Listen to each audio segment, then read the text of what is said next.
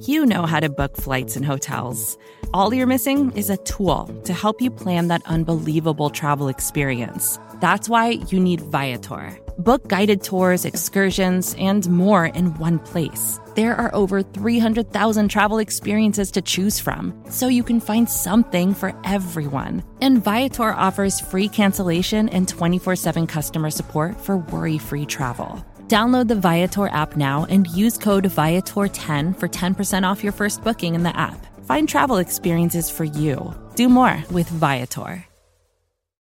For decades, Milk has been fueling women marathon runners as the OG performance drink.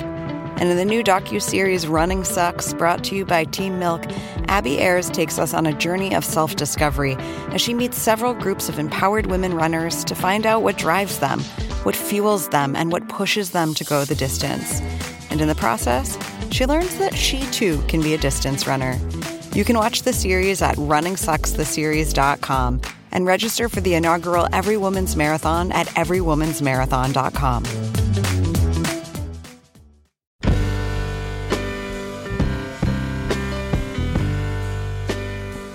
Hey folks, it's Evan Ratliff, your co host of the Longform podcast. We are on hiatus this week, so we're sending you an old episode that we love, which is an interview that I did a little while back with Samin Nosrat.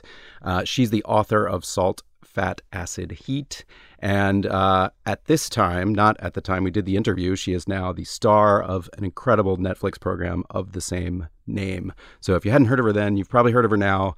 This was a really fun interview and we thought you might like to hear it again. So happy holidays, everyone, and we'll see you in the new year.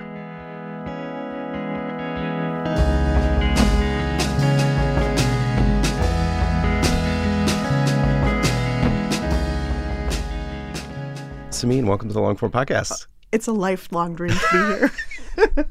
You're the first person to ever say that. I have to say, uh, but it's it's wonderful to have you on. I I've known we have a lot of friends in common, and I've met you before. I think through Pop Up Magazine uh, when you did that years ago. But the the occasion of getting to talk to you and you being in town is that you have this book out, uh, which I am absolutely fascinated with, and I want to talk about in great depth. But first, I want to talk about how you became a chef at all. Okay. Well, we should say like this book, which is called Salt, Fat, Acid, Heat, is a book about cooking that's also sort of a cookbook. I mean, it is a cookbook, but I perceived it kind of differently than a normal cookbook. You can describe it better than me, perhaps. That's about. I have no really line. I'm like a cooking school in a book, or I for a while I was calling it an uncookbook, oh. or unrecipes, or I don't know. It's just my philosophy on cooking and teaching you how to cook everything. Yeah, um, but a big part of it is the story of how you became a cook, how you became a chef. So let's start there because you didn't grow up wanting to be a chef, although it sounds like your mother was an incredible cook. Yeah, my mom is a great cook. And I always say I've loved, I really have always loved to eat, which I believe is probably the biggest prerequisite to being a good cook. So yeah, I had that part in line. but it was never my goal to be a chef. It didn't even ever occur to me that that could be something I could do. I didn't spend a ton of time in the kitchen as a kid. My brothers and I sort of, my family's from Iran, and my mom cooks really beautiful Persian food, which is what we grew up eating every day. And so there's a lot of hand work and just like busy work involved in making Persian food. There's so much vegetable prep and like chopping herbs and picking fava beans and so we were a lot of times enlisted to help with those things that like many hands popping fava beans mm-hmm. make, makes it goes a lot faster. But I did not have ambitions of working in a restaurant. I didn't even think about people who worked in restaurants. and did you the way you describe your mother's cooking? I mean, it sounds amazing, but I wondered if the things you're describing, like the snack that you described that your mom brings when you go to the beach, which sounds extraordinary, is just the Persian cooking equivalent of like my mom making bologna sandwiches, yeah. or if it's actually your mom took things to a different level than you would find in an ordinary Persian household. Persian household. She is an extraordinary cook for sure. Like I've eaten at a lot of other Persian households, and my mom's food is really good. People even who are not related to her would come to our house to eat her food. But I do think there are some Iranian sensibilities in cooking that just sort of line up with where I ended up with this book and sort of my philosophy of what good food is. So our snack that we had, which was lavash bread and feta cheese and cucumbers, or sometimes cold grapes at the beach, it was really delicious. But that's a pretty common snack. So I should also add that, uh, in case my mom is listening, that she was also a really good cook. That a fried bologna sandwich, which we had all the time, is a southern delicacy. sounds really good. and yeah. it was uh, I would eat one right now. Me too. Um, so you didn't grow up that you didn't say, all right, now I'm going to go to cooking school. Now I'm going to do this. But I I love the story of how you first got a job. I mean, first of all, you started at the top in terms of restaurants. Where, yeah, kind of. It was a very. The whole thing was very serendipitous and very poetic, and made for a great introduction to a book.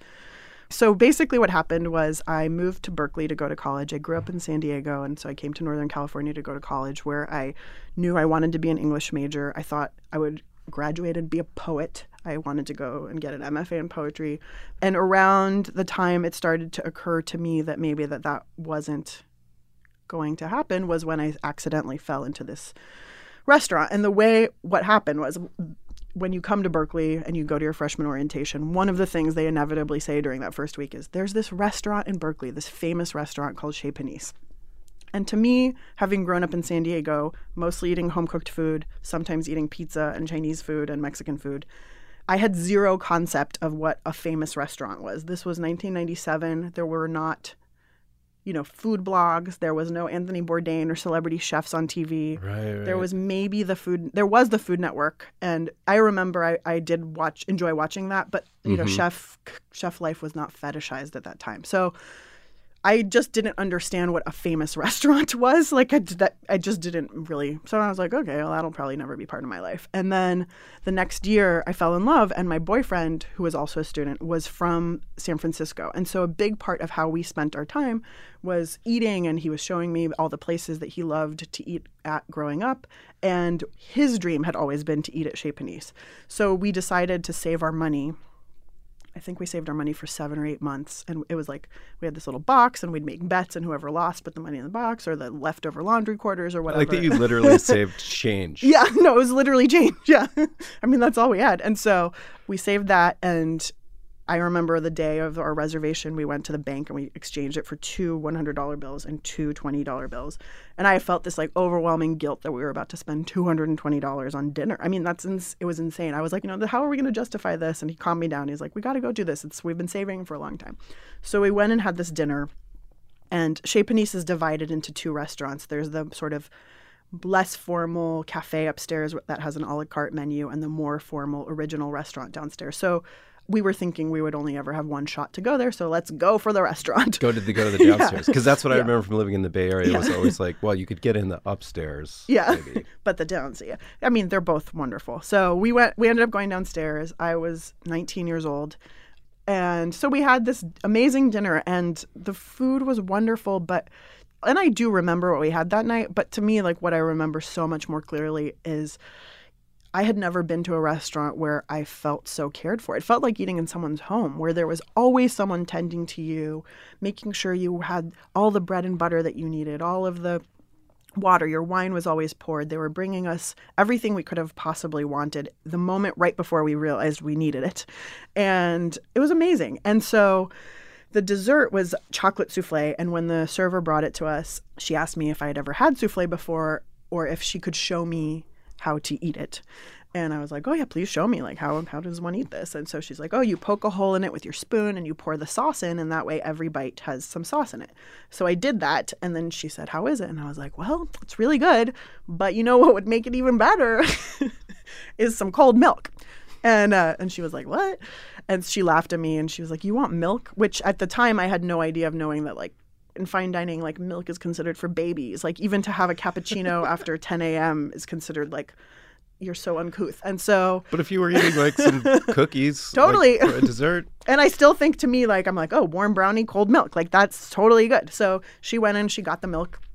And then she also brought us like two glasses of dessert wine to show us the refined accompaniment. And this was sort of like a generous sort of act. And uh, yeah, it was really sweet. And it just was this magical, inspiring, enchanting experience. And so I wrote a letter to Alice Waters and to the restaurant asking to be a busser.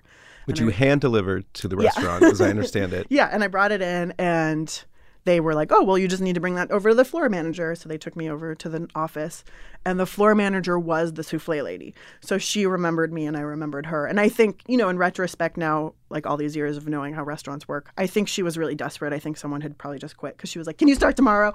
And well, it made me wonder. I mean, it's like the power of writing a letter to someone, but also did you ever ask like Alice Waters or someone there, like, how many letters do they get from people probably in culinary school who are like, I'll do anything. I just want to come work there. I just want to apprentice with you and see. I mean, they must get dozens a day, like Yeah. so many letters like that. And so I think coming in was a big part of it. I think her remembering me, and I think the timing. I, I did literally start the next day, so I really think they were desperate. She was like, "You, on you look fine, yeah." and so I started bussing tables, and you know, like the very first task they had me do, they walk you through the kitchen into the dining room where like I was supposed to vacuum the dining room, and I remember.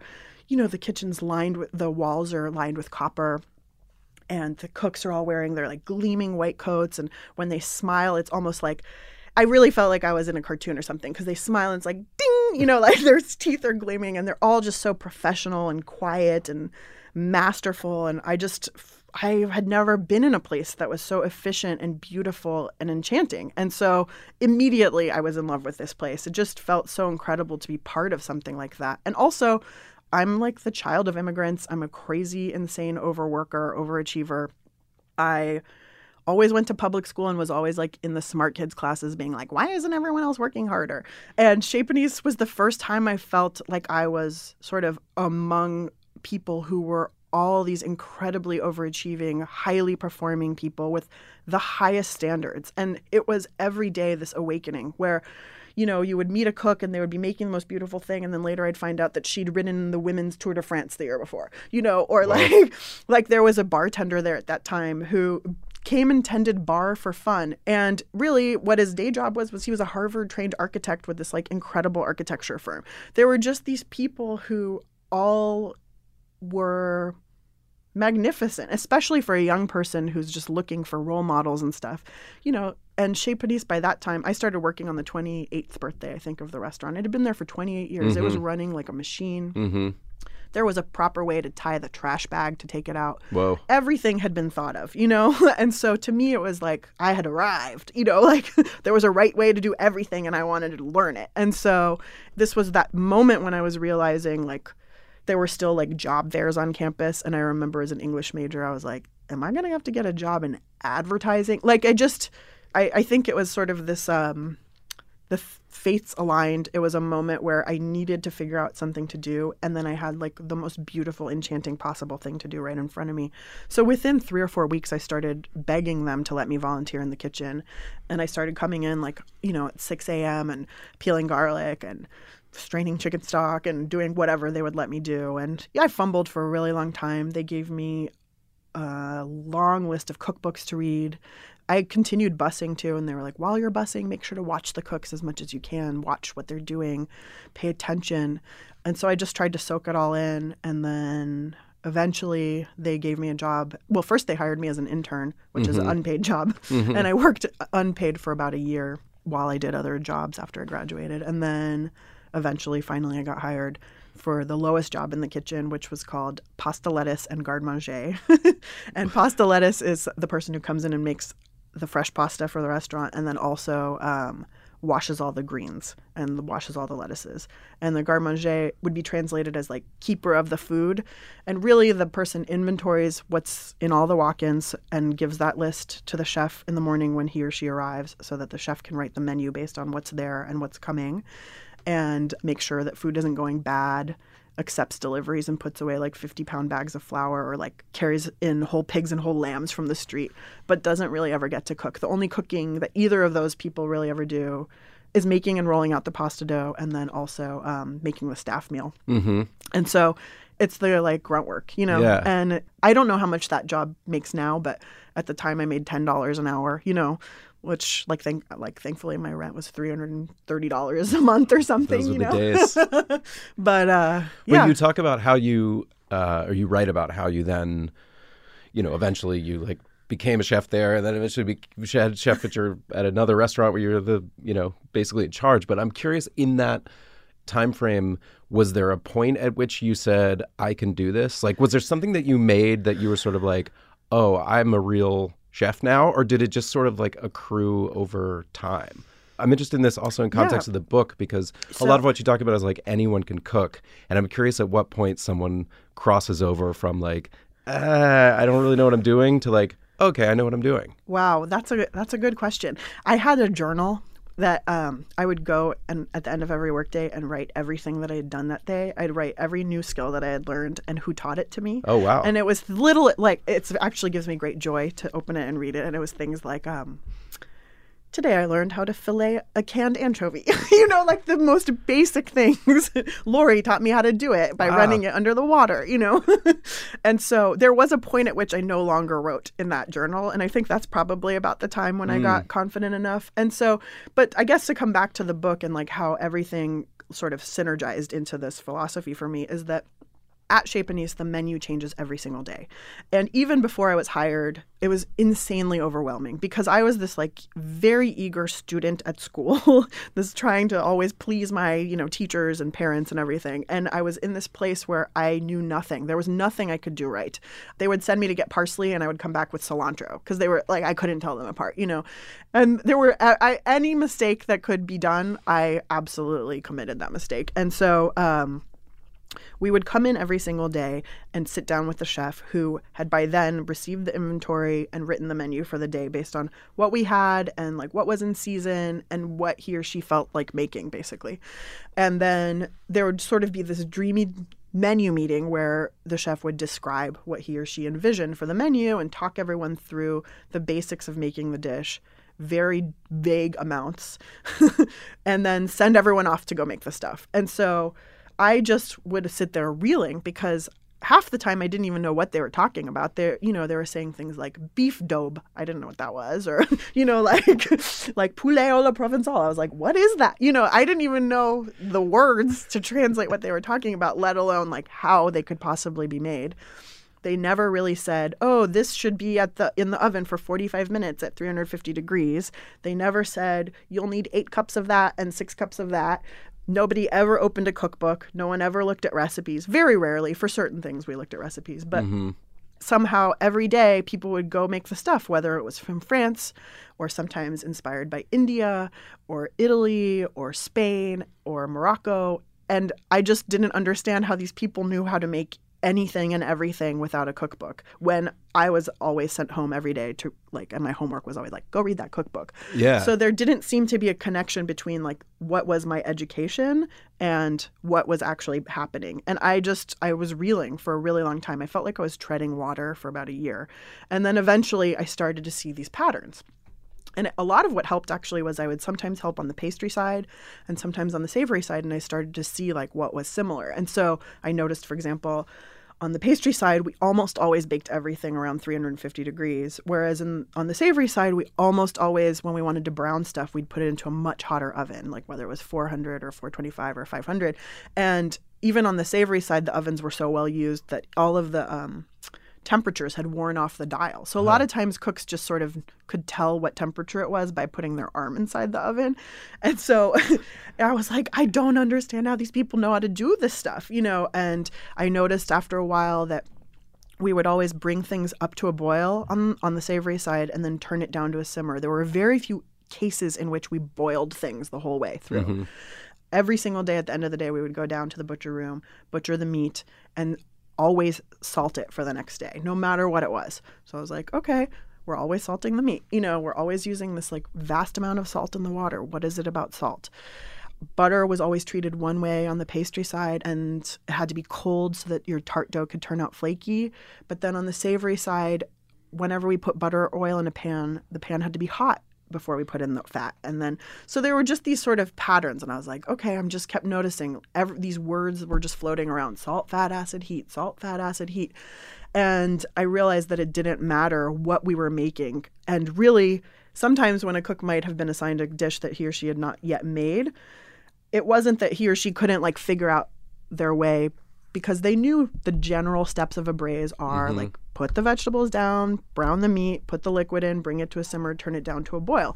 Today's braise might be French and we'll use butter to brown the meat and we'll put bay leaves and black peppercorn in there. Tomorrow's braise might be Indian and we'll put, you know, cumin and turmeric in there. So it was sometimes this thing where I started to see like, oh, I get it. We're always making braises and just the flavorings are changing. Or we're always roasting vegetables and maybe the fat that we're using is changing. And so I just started to sort of put together all the pieces of how people cooked without recipes and like following the seasons. And I remember I had, I did finally have like a brilliant mind moment where it all sort of, or beautiful mind, beautiful mind, beautiful, beautiful mind, mind moment, and it all sort of came together. And um, I went to one of the chefs, Chris Lee, who w- ended up becoming my mentor, and I asked him, I was like, I think I figured something out. Like I've noticed every time at tasters, you guys are always saying like this needs salt or it needs a little bit of lemon, it needs some acid or some cheese. Like it seems like everything is like about salt, fat, acid, and heat. Like that's the way. I figured it out. And he's like, Yeah, duh. Like we all know that. He's like, all good cooks know that, Samin. But I was like, it's not in any of the books. It's not in anything that you guys have told me to read for this past year. No one has ever sat me down and said, salt, fat, acid, heat, pay attention to these things and you can navigate your way through this kitchen. Yet when I come to you, you say you all know that. Right, right, right. It was just like intuited Yeah. underlying principles. And even two days ago, I, I got my final copies of the book and I brought a copy up to Chez Panisse to drop it off for the chefs. And the sommelier who's worked there for, you know, I don't know, probably 35 years or something, he came up to me and he's like, You stole my idea. Like, that's my idea for a book. oh, really? Yeah, they're probably, like, all, they're, a lot of them know, are kicking totally. themselves. And even and uh, it's really funny. I was like, yeah, I never said it was original. You know, since day one, like you guys told me this is the thing, but no one ever like quantified it. No one ever sat down and articulated this.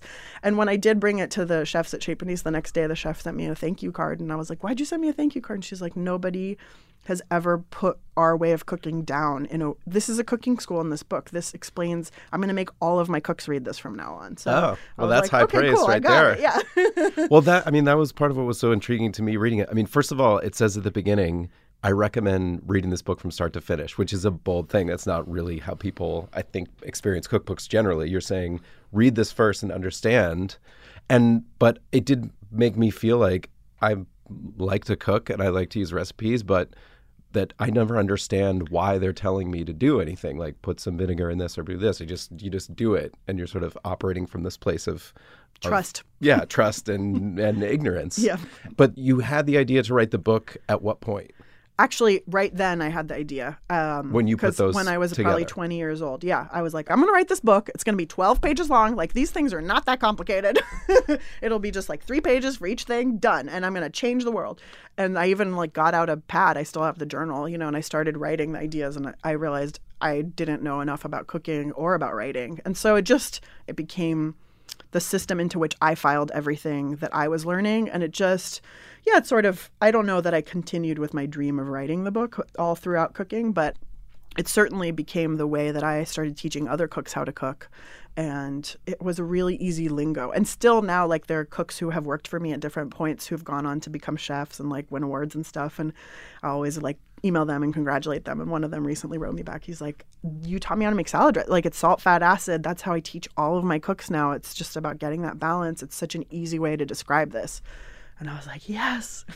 So at what point did you come back to actually writing the book after you set it aside? Because I know you you you worked with Michael Pollan on the Mm-hmm. book that you were his teacher. Actually, I wanted to ask you like how did that happen? well, how did it happen? And then, uh, well, and then we'll, I'll get to the other question about So. I, uh, well, I will say, just like that letter at Chez Panisse, like there have been a series of letters that I've written in my life that have sort of helped me get things. I've asked for things, and so the second letter after the Chez Panisse letter was.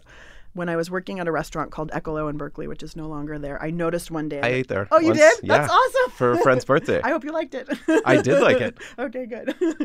but I saw Michael was coming in the next day, and I was a huge fan of his. He was writing about issues that I cared about. He was writing about food in a way that I didn't feel like other people were writing about, especially in that moment in the early 2000s where he, as sort of an outsider in the food world, as a journalist, was bringing a much broader attention to the issues that we were paying attention to in our restaurants, that I was spending a lot of time researching and learning about.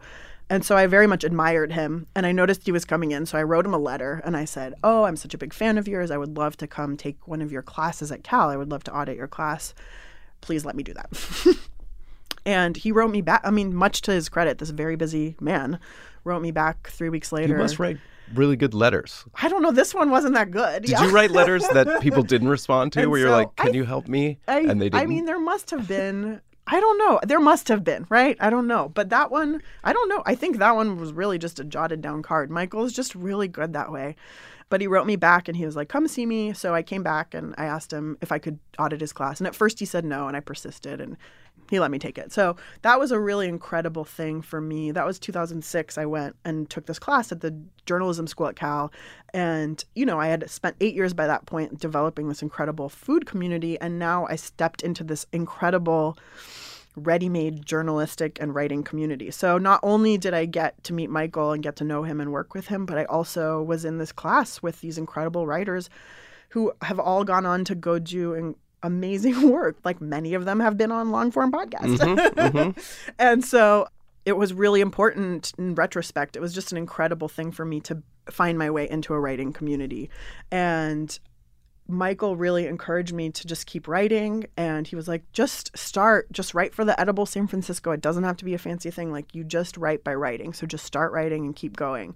And also, he was w- about to start work on a book about cooking and human nature. And, um, having been a long-term stalker of Michael Pollan's, I knew that sort of his he followed the academic model in his work and that he would sort of give a talk, maybe turn it into a long-form piece for the Times magazine or the New York Times and then that would become sort of the founding chapter of a book.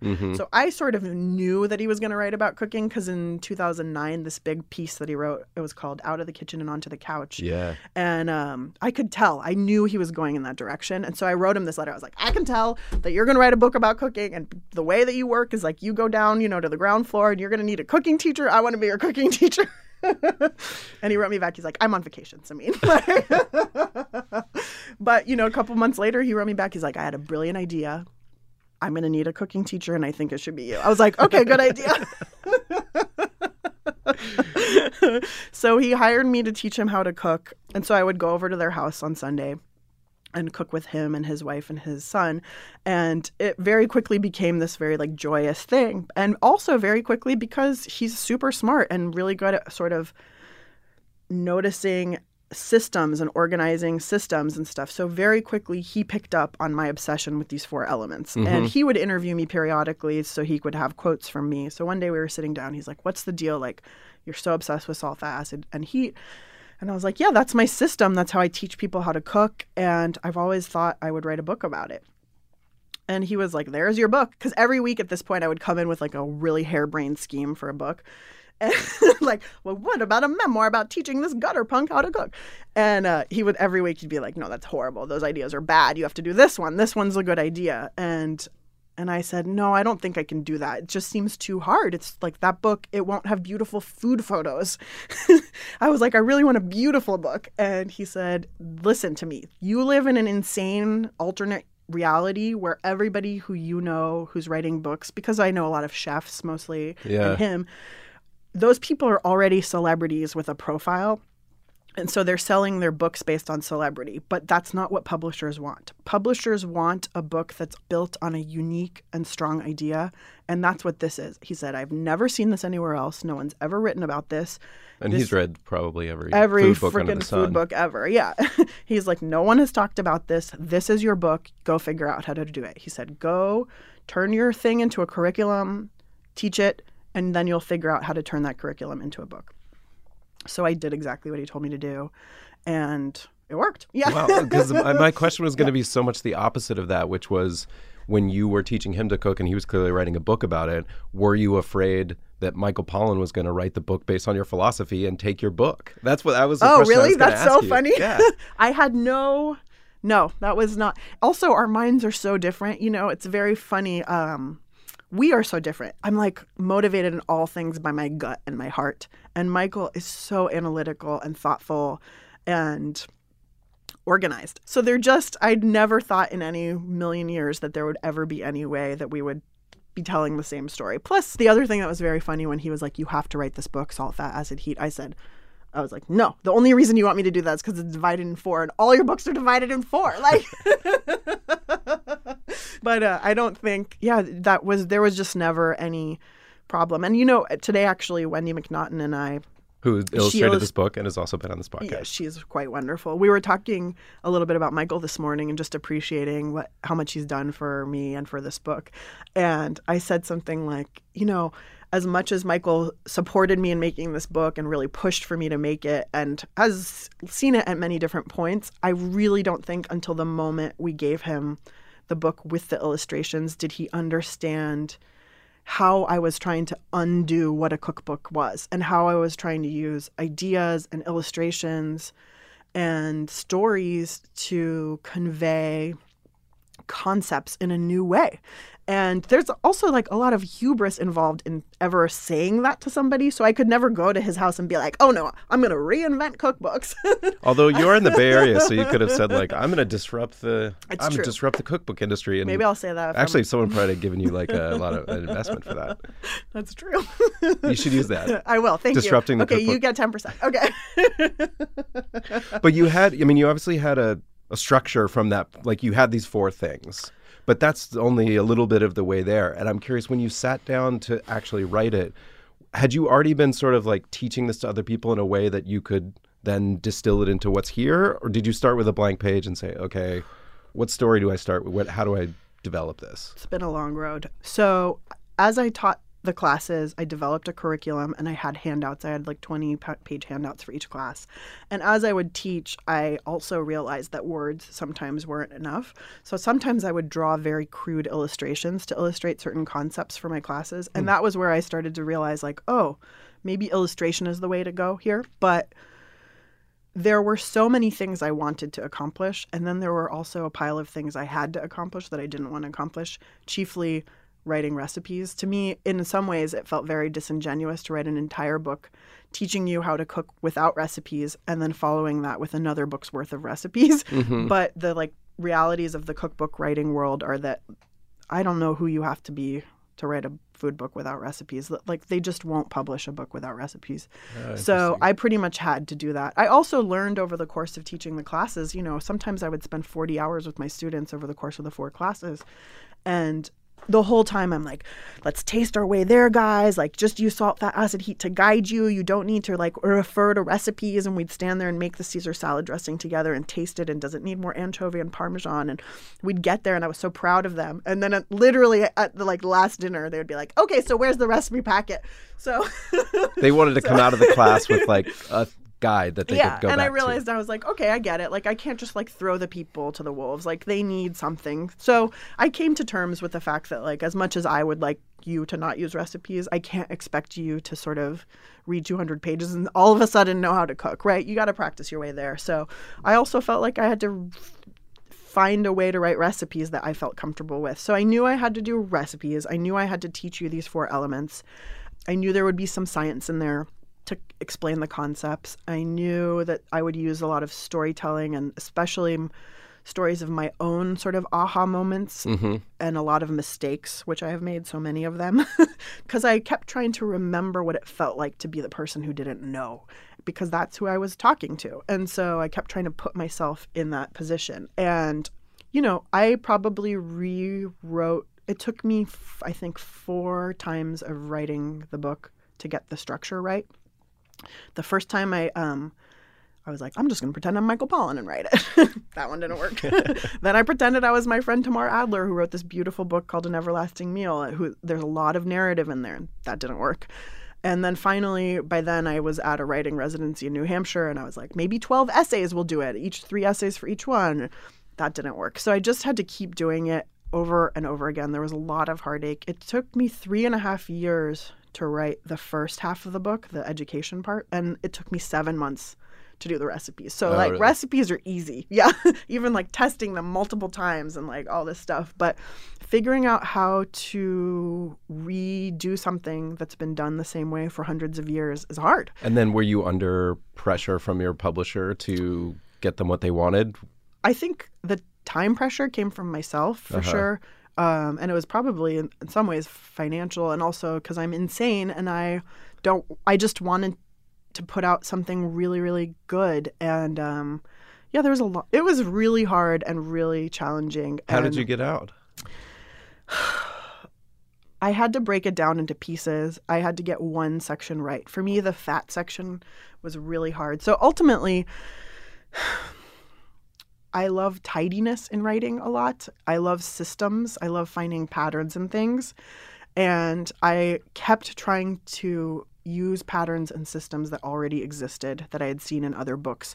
Someone told me to read The Levels of the Game by John McPhee. Mm-hmm. And I read that and I was like, maybe I can use this as a, you know, like I was just reading anything I could get my hands on to try and figure out how to tell this story of going back and forth and like micro, macro, all this kind of stuff. And finally, my editor, when I turned in the first version, which was 12 really messy essays that didn't align and they weren't there wasn't consistency among the four chapters. There wasn't a way that i felt like i was guiding the reader to somewhere where he or she could know where to expect to go next you know?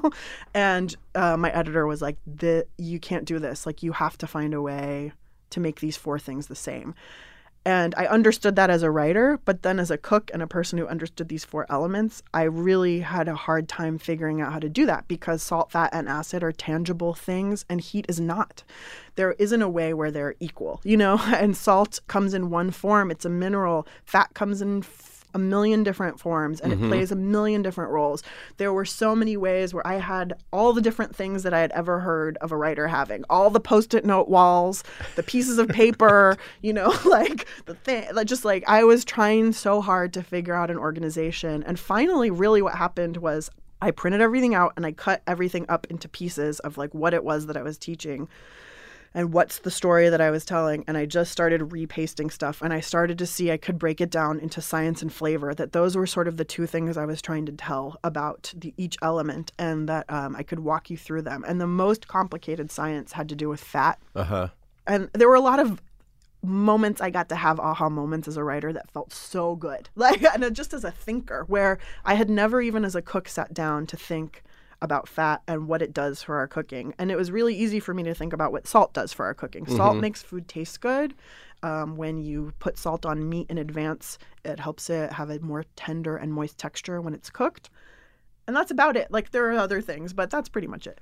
Whereas fat does a million different things. So I had to be like, what is fat doing? And I just started making lists of what does fat do and how and when and all this kind of stuff. And I started to see patterns that really fat's about texture. And then I was like, okay, how many textures can I get from fat? And so I made these crazy lists. I read as many books as I called all the cooks I knew. And the five textures that I could figure out that fat yielded were crispy, flaky, tender, light, and creamy. And so then I was like, okay, if I can break this down, then the science part can be these five textures, and the flavor part can be about flavor. And there, and I got one. So once I got fat done, then I knew I could do the other ones, and it all fell into place a lot more quickly. But I also had not been trained really ever as a journalist or a science writer, and mm-hmm. like that was really tricky. Like there's a lot of chemistry, and I'm not a chemist. I have no idea how to do any of this stuff. And so, yeah, there were a lot of pitfalls. You come out of a Berkeley, Oakland, Bay Area food scene, which is very, there's just a lot going on there. And it's like a real hotbed for great food of all different varieties and different styles of cooking and everything else. But there's also like, it feels like there's a line between like ingredients and sourcing the ingredients and like something that's very either precious or pretentious or is way along that line of sort of like artisanal mayonnaise that feels like it's tipped over into something else. And if I felt like that was also something that to me you had to navigate was like this book can't feel like it's on that side of it because then it's it's easily dismissible it's limiting. Yeah, absolutely. To me, I wanted maybe the tidiest way to like illustrate this is the book is being made into a show, Mhm. and Like I a, te- a television into show. Mm-hmm. a television show, and I had to go audition for the like network executives, and when I was doing that. You know, I did the whole Samin experience and I like, cooked for them and I was my silliest self and telling them these stories and sort of explaining these four elements. And I that morning I had gone to the farmers market in LA and bought like the most beautiful lettuces and the most beautiful loaf of bread I could find. I did the full chez panisse. I did the full thing that I have been trained to do and I set up the scene and made the food so beautiful and perfect. And then they came to this thing and they were totally enjoying it and they were supposed to stay an hour and they stayed 2 hours and they're having this great time. And then at the end, one of the guys, you know, they're asking me all these questions, and he was like, okay, so I get it. So this whole thing, it's about the artisans for you, like it's about the purveyors. And I just said, no. I said, you know, to me, I have been trained in a kind of cooking. I will never not cook that way. I will never not care about that stuff. But that's not my message. My message is that I really think that anybody can cook. I think that anybody who wants to can learn, and I think that it will make your life better and fill your life with joy. And that's what I would like to do. And I don't think it's that hard. And I think if you learn these four things, you can do it.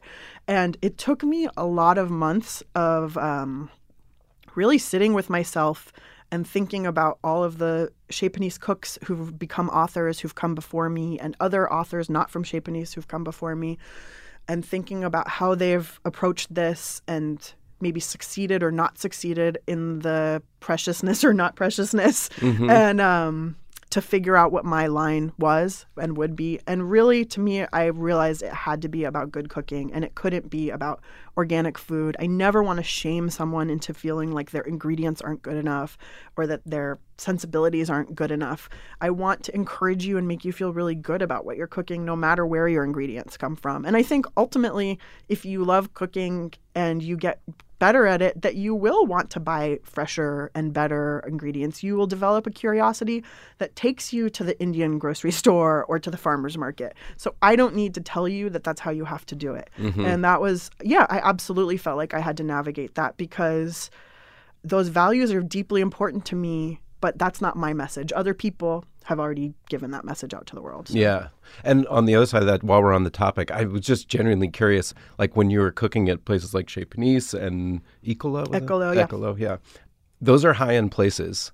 But presumably, like a lot of people that pay that kind of money to go, like also really appreciate food. But I'm just curious, like, what was your experience relative to how many people were kind of people who had money who didn't really appreciate the food versus like people like when you saved up with your boyfriend at the time and came and like how many assholes do you have to cook for at a place like that? So many. I mean, the thing about it, especially now, is food has become like a cultural marker, right? Yeah. And so there are a lot of people who hire good cooks, you know, to come in their homes and cook stuff or be private chefs or come into fancy restaurants for whom it's just like a notch on the belt, right? And they don't care about the food and they don't care about the like the provenance of this egg, you know? Which I deeply care about. But or they care about it to the extent that they want to tell 10 other people like i ate the egg that was the rarest egg that was gathered Yeah. in antarctica or There's a lot of that. And to me, that's, you know, it's funny because I've ended up, um, I don't love eating in restaurants anymore. I'm kind of over it. There was a period in which I was like, needed to know all the restaurant gossip, eat in all the restaurants. And to me now, I've really distilled what I care about around food, and it's sitting around with the people I love. And every time I come to New York, people are like, "Where are you eating?" And I'm like, "At my friend's house," you know. yeah. yeah.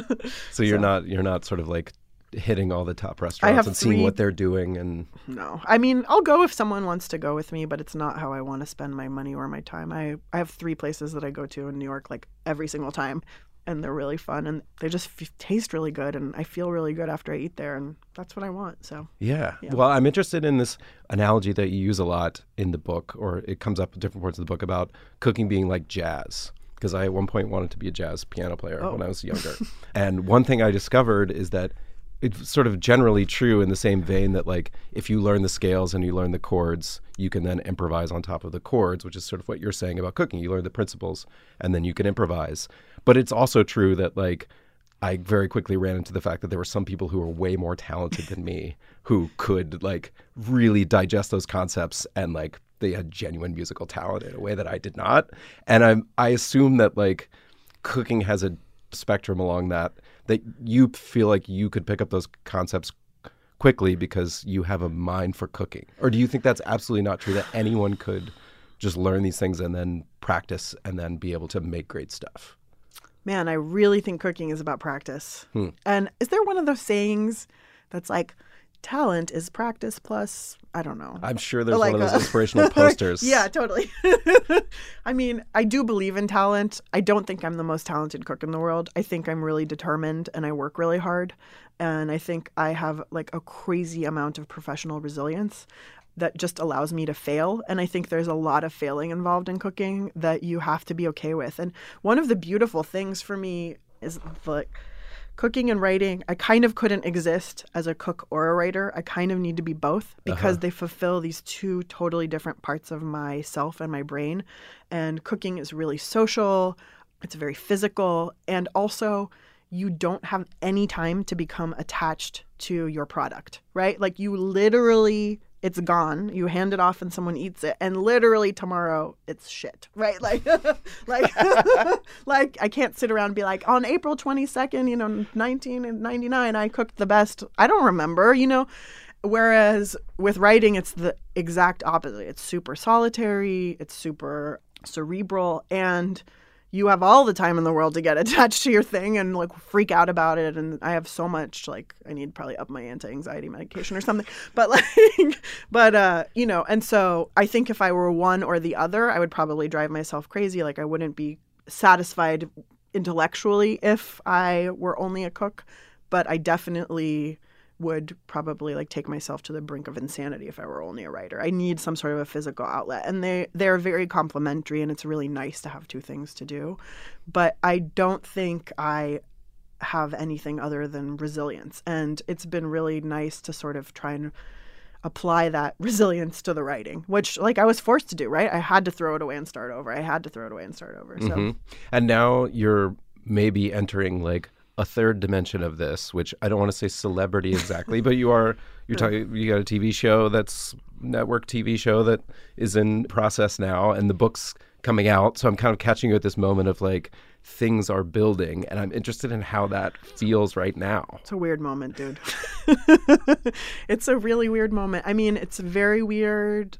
I have had these two careers for so long where I cooked for 10, 12, 14, 15, 18 dollars an hour for a lot of years while I was watching all of my friends like become fabulous lawyers and consultants and do all mm-hmm. make all this money and stuff. And we they would come eat the restaurants and I was they were like so impressed and I was like, yeah, but I'm the one who's like on my knees at the end of the night, you know, cleaning the walk-in floor and like throwing away rotten chicken stock. Like you get to go home to the fabulous life and I can't even afford to eat in this restaurant where I work.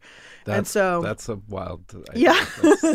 And um and same thing with writing. Like I've had my head down for a long, long time writing this stuff and I mean taking 4 years to write any book and definitely taking 4 years to write a cookbook. It's kind of unheard of. Like people crank them out in a year or 2 years. I have one friend who wrote two books in the time it took me to write one. It's just I've had my head down for a long time, so it's very surreal to be in this moment where not only is the book about to come out tomorrow, but like it's going to be a show and um it's overwhelming. It's exciting. I don't really. I go to therapy a lot. I talked about like I spend a lot of time in therapy, a lot of time, uh, and trying to figure out what it is that I want and how do I make time to do the things I care about and how do I take care of myself. What's been interesting is I have always been a student and like a deep believer in practice. You know, when I first started cooking, like all the chefs at Chez Panisse, they would just say to me every, like almost every day, they're like, "Oh yeah, you won't know anything till you've been cooking for ten years." And this was before Malcolm Gladwell's ten thousand hours thing. But then that came out, and I was like, "Oh, 10,000 hours is ten years," you know. And there is a way where after ten years, it just becomes part of your body, you know, and your your body knows how to do it. And my senses are attuned. I can hear a piece of chicken burning from two rooms away, hmm. right? There are ways where I just know it. I just know it in my bones, and that was really drilled into me as a cook. And so, in a way, I had been writing for newspapers and magazines and stuff before I sold the book, but it felt wrong in some ways to get this huge book deal and have this huge expectation. I had that thought a lot. I was like, how am I supposed to deliver the masterful thing the first time? Am I not supposed to have like a million chances to make mistakes first, like I have with cooking? So that was something I had to really work through. And it's interesting too. I haven't done a ton of the filming yet, but just we've done a lot of practice work, and I've I've learned a lot. There's so much to know, and like there's angles and ways you're supposed to stand and talk to the camera or don't talk to the camera, and um, just ways to be and i as you may have noticed in our time here am very verbose and so they you know you're supposed to speak in compact sound oh, bites Oh, yeah, and they like wanna- all of these things that i'm learning and They got to do those teasers for the episode. They got to have those. there it's just a and so it's this interesting thing where like the stakes keep getting higher every time I'm doing any of these things and yet I'm still an amateur at every time I'm doing a new thing. I'm not I haven't mastered the thing. I don't know Right, what I'm doing. So part of it is maybe trying to figure out if I can like adjust my philosophy and I do still believe in practice and a lot of people are like, you know, if you watch season 5 of I don't know Oprah versus season one of Oprah, like of course she gets better with I'm sure, time, yeah. you know. And so I'm like, okay, yeah, I guess there's a clearly they see something in me. There's a way where we can make something together, and it will just have to get better over time. And you, I have to be okay with putting out something less than my best or imperfect. And You don't get yeah. 10 years yeah, of television. yeah, totally. Yeah, like kinda- uh, 10 years of practice. I was telling my agent yesterday, I was like, oh, yeah, when we like work out this deal with the network, make sure you tell them the Samin way is like we sell the thing and then I like agonize over it for four to six years and then I'll deliver a really good thing. Yeah. Yeah, that's just build that into the contract. Well, the last thing I want to ask you about is uh, is Golden Boy Pizza. Oh my God. Do you love it or do you Uh, love it? Is it still there? it's still there. It's still, what's your favorite New I York? was so uh, struck by that. Well, the funny thing is that I I was diagnosed with celiac disease Mm. in like uh, over ten years ago now. But prior to that, Golden Boy Pizza in North Beach in San Francisco was like where I wanted to end up at the end of any given night. Absolutely had to end up at Golden Boy. This particular friend of mine who lived in North Beach, we would always go there. And then I saw it mentioned in your book. Oh. It, more than just being nostalgic, it actually felt to me like just a reference to like this kind of cooking and trying to cook well and this type of food and chez panisse and all this. It can be very intimidating, and it can seem like you're not a person who would ever eat a Golden Boy pizza. Oh my god, I love like to me it's so funny right now I'm doing a thing for New York Magazine where I have to catalog everything I'm eating for a week and I'm always like are they really going to want to know about like the PBJs and the like and there's a place every time I come to New York I stay with some friends in Brooklyn Heights and there's a place like um it's called Table 87 on Atlantic. It's like a Yeah. coal, coal oven Coal-fired pizza. pizza? Yeah, Yeah, I but- love that place and you go and you get the chili. I just am on a hunt for deliciousness. It doesn't have to be fancy deliciousness, you know? Like I'm not a snob. And that's the thing is most of the people who work at Chez Panisse are not snobs either. In fact, Alice will probably kill me for saying this. Maybe she doesn't even know. But um one of my favorite things, which is just this phenomenon that happens every time, is like there's one or two times a year Chez Panisse throws this like wonderful, amazing staff party on the like main farm where almost all of our food is produced. And usually the chefs will cook or they'll hire a former person who cooks just like the most beautiful, you know, like spit roasted lamb or whatever. Like pi- there'll be huge paellas in an eight foot pan and just this like gorgeous thing. It's like it's dream wedding basically worth of food. And it's just this magical thing and they get buses for us to take us up there so no one has to drive and you can drink. And every year on the way back like you've spent this whole day eating this magical stuff on the most organic farm in the world and you come back and everyone's like let's go to in and out like like there's just a way where like you all i don't know we all want deliciousness. And the honestly all of those foods that are quote unquote like trashy or whatever, not fancy enough, the thing about it is like they're using salt, fat, acid, and heat to make their food taste good too. Like it's just, there was that book, it came out a few years ago, Salt, Sugar, Fat. And that was right when I was selling my book. That was on the bestseller list. Mm. And everyone was like, shouldn't you be worried? Like this book's about like how the, you know, food industry, big food has used these ingredients to trick us. And like every, these are bad, these things are bad. And I was like, well, a like my sugar is not one of my things and b yeah like the idea behind what they're doing and what i'm telling you to think about is the same which is humans are wired to like salt and to like fat and stuff and i'm just telling you how to use it better to make your own food taste good. Those guys are like using it to develop stuff to trick you into buying more doritos or whatever but like but it doesn't mean you know like and now you can understand why doritos are good and maybe eat less doritos but just eat some i still eat doritos i mean i deeply love them but uh good cooking it doesn't have to be fancy like i think anyone can do it Well, Samin, thank you for coming thank on you the podcast. thanks for having me evan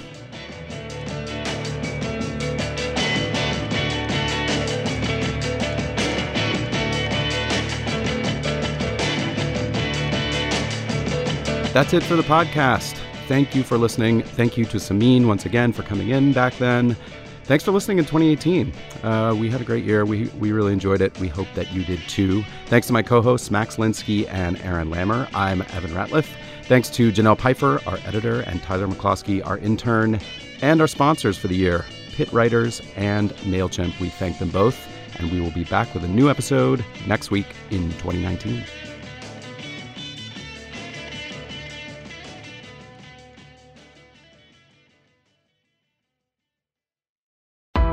Why do you run? Why does anyone? I always thought that runners loved running, and that's not the case. Most runners hate running, but they choose to do it.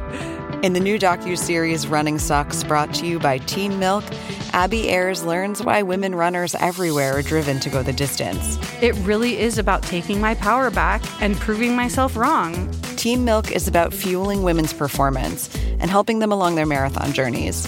You can sign up now for the inaugural Every Woman's Marathon taking place in Savannah, Georgia on November 16th, 2024.